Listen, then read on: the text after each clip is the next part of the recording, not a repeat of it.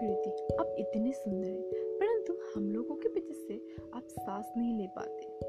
हमेशा इतना प्रदूषण जो करते हैं। बाय द वे लॉकडाउन की वजह से आपको एक मौका मिले सांस लेने का और इस दुनिया को पहले जैसे बनाने का। और बड़ा बड़ा शहरों में तो बहुत प्रदूषण होते हैं और इस लॉकडाउन की वजह से बड़ा बड़ा शहरों में भी बहुत कम हो गए प्रदूषण, जो कम गवर्नमेंट नहीं कर पाए, जो कम कोई साइंटिस्ट नहीं कर पाए।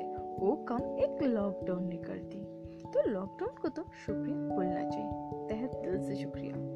और हम लोगों का होम टाउन भी बहुत साफ़ सुथरा हो गया लेकिन जब लॉकडाउन खुल जाएँगे, शायद पहले जैसे हो जाए तो लॉकडाउन खुलने से भी अगर कुछ रूल फॉलो करें तो वातावरण चेंज ना हो और प्रदूषण ऐसे मुक्त रहे।